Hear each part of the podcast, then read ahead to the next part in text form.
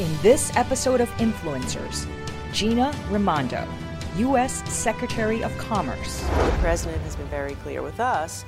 We have to use every tool in our toolbox to help the American people and reduce inflation. We can't make nothing in America. You know, it's just we have to. It's the, the balance is out of whack. We've taken our eye off the ball. To be a strong, vibrant global power, we need a strong, vibrant, advanced manufacturing uh, industry in the United States of America. I really believe 20, 30 years from now, when we look back, or maybe even 10 years from now, when we look back at COVID and we look at what are all the lasting negative impacts, the biggest one will be um, what happened to our kids.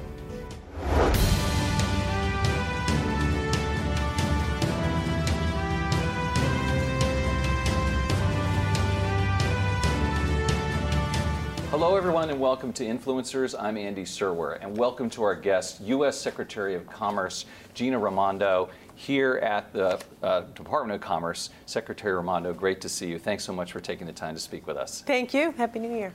Happy New Year to you. I want to jump right in and ask you about chips and the semiconductor shortage. I know this is top of mind for you, and understand where things are, but also to sort of ask you about the connection between the shortages of chips and these reports of very high inflation that we've seen lately. Oh, yeah, yeah. Thank you. So there's a direct correlation. I mean, the inflation numbers came out yesterday, and, uh, you know, higher, I think, than anybody would want to see. But if you dig, if you get under the covers of the numbers, you realize that a third of the increase in inflation is due to car prices. Hmm which is stunning. You know, a third is due to car prices. Why is that? Because la- you know, last year, auto production of cars was down by almost 8 million cars, 7.7 million cars. So supply is down, prices of cars are up 20%. And the, the reason, like the single reason or biggest reason that car production is down so much is because car companies can't get their hands on enough chips. And, and they will tell you that. If you, if you go to uh, production facilities of cars and trucks, by the way, you will see many, many cars fully assembled, but for chips. So it's pretty simple supply and demand. You know, I'm thinking back to EC 10, which I took 30 years ago. It's like we need to increase the supply of cars, so prices will come down. And in order to do that, we need increase in uh, semiconductor chips. So there's really a direct link between the two, and we need Congress to act so they can fix the problem. And so there is the CHIPS Act out there, and I'm wondering where that stands right now and then how that would address this problem. Yeah, so it's kind of stalled in Congress, um, to be very honest. That the Senate worked hard got the CHIPS Act passed, uh, I think last summer, and it's been um, a little bit stuck in the House. Speaker says she's for it. I mean, she does support it, but it, we need to move it. And so, why does it matter? It is essentially it's um, it's uh, incentives that uh, the Commerce Department could provide to chips manufacturers, so they will make chips in America. Um, if you ever, you know, have time for kind of a really scary read, you should learn more about how dependent the United States is on other countries, especially Taiwan, for our supply of semiconductors. Like right now in the United States, we make zero, none of the most sophisticated semiconductor chips, none of them. And we get the majority from Taiwan. So, apart from the fact that we need to make chips in America so we can make more cars, reduce inflation, create jobs, it's a national security issue as well. We cannot be a secure nation economically or you know nationally secure if we get 60 70% of all of our chips from a single company in Taiwan. So in any event, Congress needs to move. They need to take action now. Uh, it'll send money to the Commerce Department. We'll set up a program here where we work in partnership with semiconductor companies, asking them to set up shop in America, making chips in America. And so, would this bill then prospectively help NVIDIA, AMD, Intel, Micron, those U.S. companies set up fabs here in the United States, which you know cost a billion dollars? They're very expensive. Yeah. yeah. And uh, yeah. also, would would there be money for foreign companies as well, say like Taiwan Semiconductor, to build facilities here? Yeah. So yes and yes. Mm-hmm. Uh, yes and yes. We need. Um, they cost m- many billions of dollars, as you said. I'm dating myself. I, yeah. I remember when they cost a billion. Yeah. It costs a lot more than that. Right? yeah. It's uh, multiple billions of dollars, and look, the, these companies could be building more fabs, or fab is just a word for a semiconductor facility where they make chips. They could build them now in Malaysia, Taiwan, you know, lower cost settings we want them and need them to build them in America, hiring Americans to make this stuff on our shores. Um, and by the way, yes, we, we hope that once Congress does its job and gets us the money, we, uh, we hope, you know, Samsung, TSMC, c- companies that are not American but in allied countries uh, will be eligible if they put their facility in the United States of America. And just one more question about that. I mean, do you think companies really get it that the supply chain, which was optimized for cost, needs to be optimized for other factors as well, like security? Yeah, I think they get it now. I think they get it now. As you say, so well said by you, I mean, there's been an obsession for decades with just in time, you know, obsession with efficiency. And we're realizing that in a world of severe climate change events where storms can take out a manufacturing facility or pandemics or other kind of disruptions, you need redundancy, you need resilience. Quite frankly, you need stuff near you and near your customers, not all of it in Asia. So I think that absolutely they, they've learned a very painful lesson. I mean, if you talk to folks who run auto companies or trucking companies, it's been a really brutal year. I mean, like I said, their production is down so significantly. They've had to lay off workers. They have whole facilities filled with half built cars and trucks. They can't finish them just because they can't get chips. So, yeah, it's been a huge wake up call for the private sector around how to build in resiliency, redundancy, just in case um, to their supply chain. Does all that speak to a decline in globalism? and you know you're the U.S. Commerce Secretary, and I don't know what your your thinking is on that. I mean, obviously you have China on your mind as well, yeah. and they're the political considerations that impact supply chain. So, what is your thinking on that? Yeah, I don't think it does. I mm-hmm. did, listen. I think globalism is and should be alive and well. We, in fact, you speak of China. I mean, the president's very clear on this. We have to work with our allies as we confront the threat and competition from China. And we have to actually do a better job of that, working with our allies in the Indo Pacific, with our allies in Europe.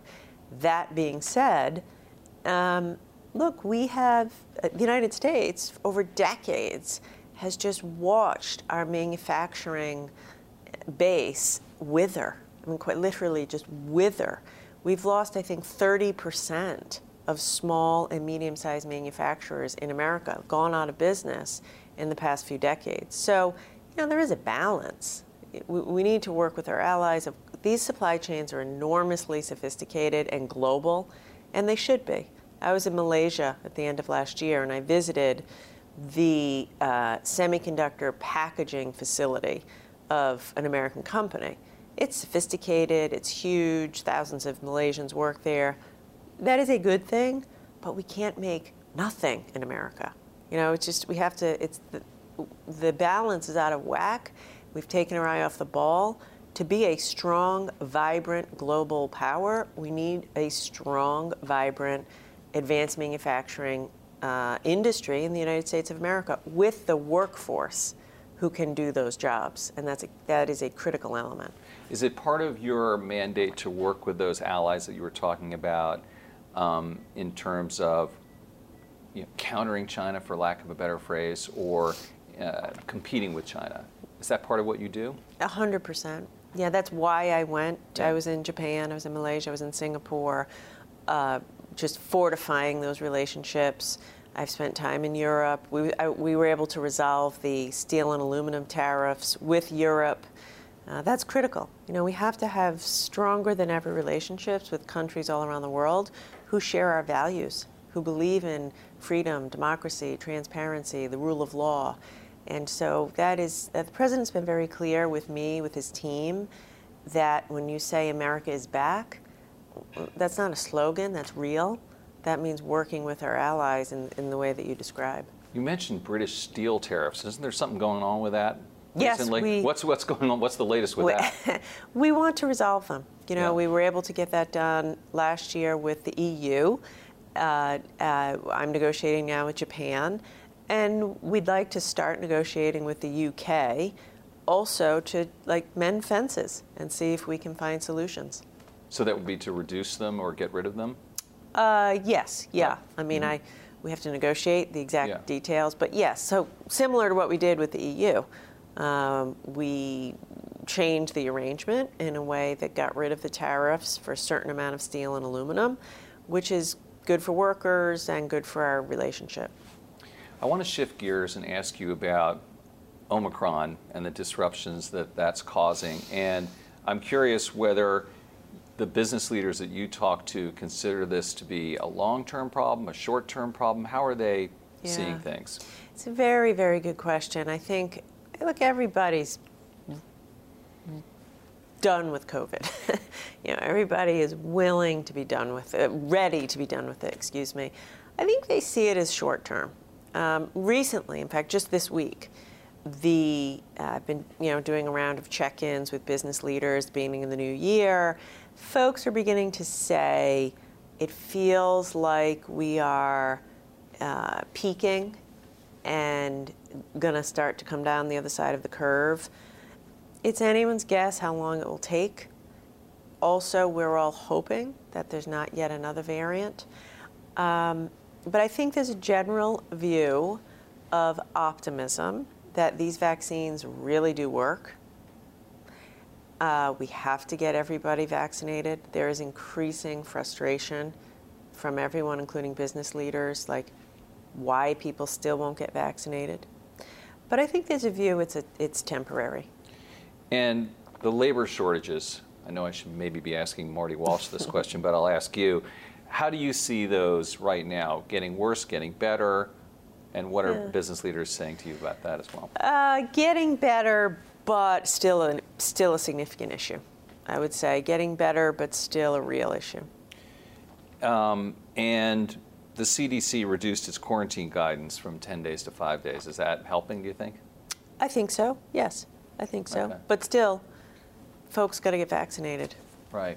I want to go back a little bit to inflation, Secretary Raimondo, and ask you um, beyond chips, are there other factors, and why is this difficult to address, perhaps? Or what is the best way to address it besides the chip situation? Yeah. So, you know, obviously the, the primary um, lever with respect to inflation uh, is held by the Fed. You know, so Chairman Powell and his colleagues have their work cut out for them, and I, I and I, you know, trust that they will do the right thing and use the tools in their toolbox to combat inflation. That being said, the president has been very clear with us. We have to use every tool in our toolbox to help the American people and reduce inflation. So some of that is get- getting all these supply chain disruptions behind us. The ports, congestion at the ports has been a huge issue. We've leaned into it. It is much better. You know, the shelves were full for Christmas. Uh, but you know we have to put that behind us. Anything that relates to supply, so again back to Econ 101, supply of goods has to go up to meet demand so prices can come down. So whether that is the actions the president took around meat processing, uh, to increase supply, you know, of meat, whether that's chips, ports, uh, anything we're doing to increase the supply of goods will fundamentally help to dampen uh, inflation. Also, look, there are provisions in the president's Build Back Better um, package that will increase the labor supply. You asked about labor before. we have to get more folks into the workforce. Women will be able to get back to work if they have affordable child care, if they have affordable um, care for their elderly loved ones. Now, that's longer term. You know, Build Back Better is kind of investing now for the future. But the supply matters. Supply side matters. We get more folks working. We got to uh, increase the supply of goods so prices come down. You sound like you're using a lot of your econ knowledge from uh, Yeah. undergraduate days. Were you an econ major? I was think an that's right. econ Yeah, right. major, yeah. Going back. Uh, yeah, And exactly. Sometimes they ask you, does any of this stuff, do you ever really use it in the real world? Yeah, well, I You do. I went on to study. Um, I wound up getting a doctorate, so I Yes. I come back to it frequently in Right. this job. Right, absolutely. Um, you talked about Build Back Better. Are you optimistic? I am About it? I am optimistic. I am realistic. Mm-hmm. I am optimistic. It's going to get. It has to get done. It will get done. Um, it'll look different. Whatever the president signs, this is a prediction I'm willing to make. The final bill the president signs, law he signs, will look different than what he proposed. Will look different than what came out of the House. But fundamentally, it will be transformative. It will make these investments in climate, in workforce, in bringing down healthcare costs that we need. And yes, I think it gets done. Can I ask you about broadband and expanding access to broadband? And you've kind of got two fronts there people in urban populations who can't Yeah. afford it, don't have access, and then the rural populations where it's an abomination, quite frankly. Yeah. Um, where do you stand? I know that's part of your remit as well, right? It is. It is. That's a huge piece of business here at the Department of Commerce. The bipartisan infrastructure law sent um, tens of billions of dollars to the Department of Commerce. Our job is to use that to make sure every American has broadband rural, tribal, urban. Um, you're exactly right. The issues are different. In urban areas, uh, it's less about access and more about affordability. I was the governor of Rhode Island. There's no rural Rhode Island. It's a very it's urban. It's densely populated. There's fiber everywhere, but it's not affordable everywhere. So in those places, we have to work harder on affordability. Also on providing um, digital literacy to folks.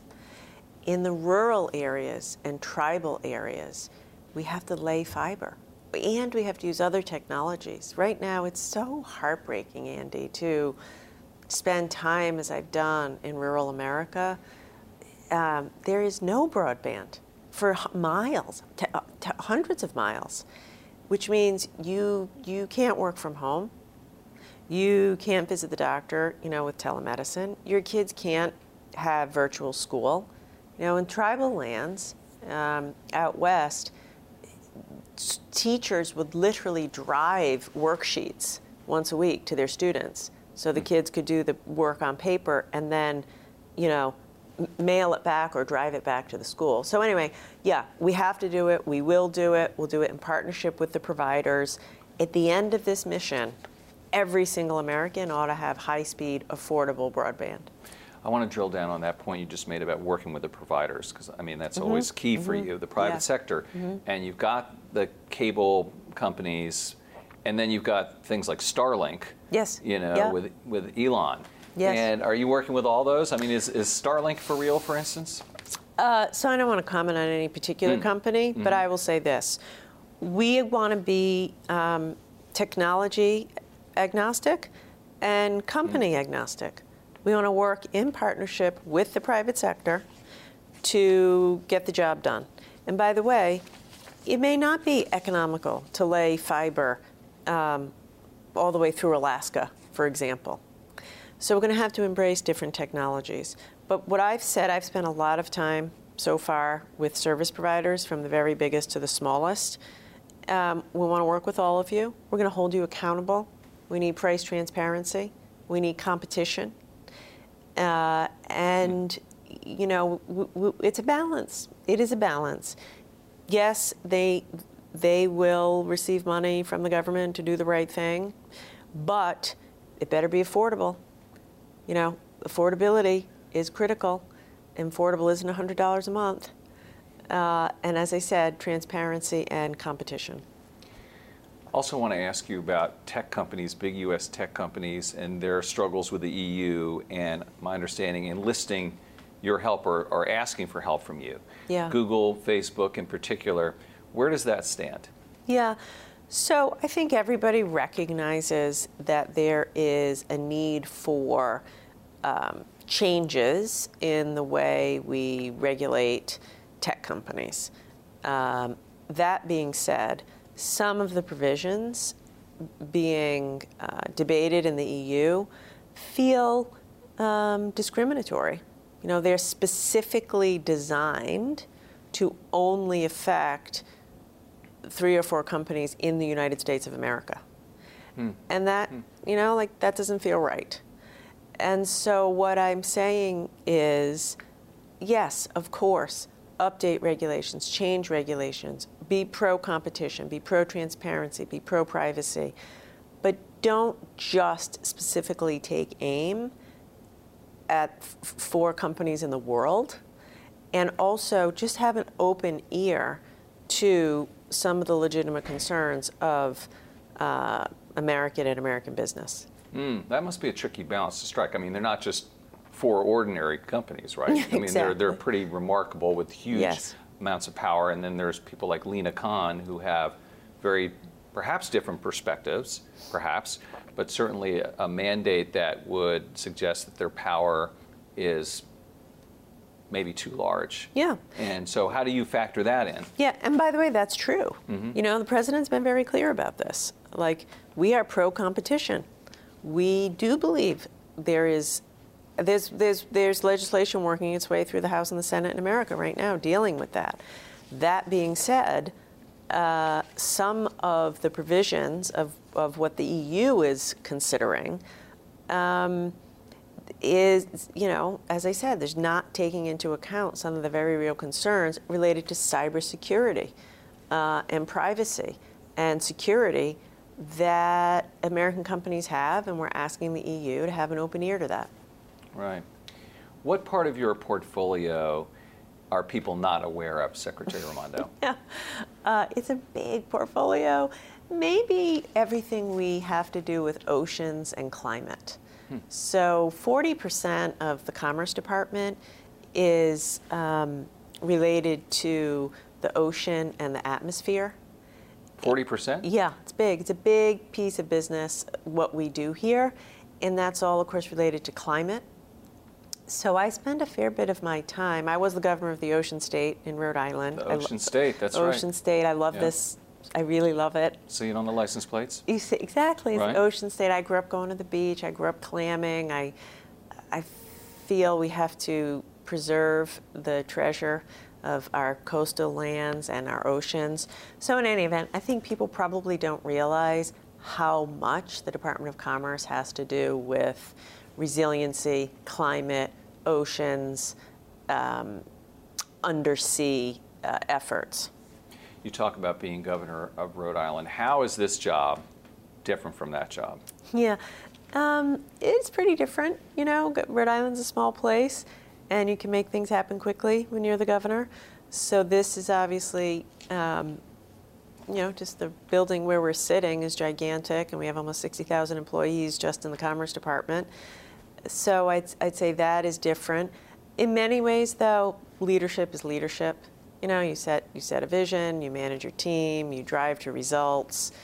Uh, so those in that way, it's it's very familiar. Working with the legislature is also very familiar for me. Right. I enjoy it. I like it. It's part of the job. I did that as governor. I'm doing that here.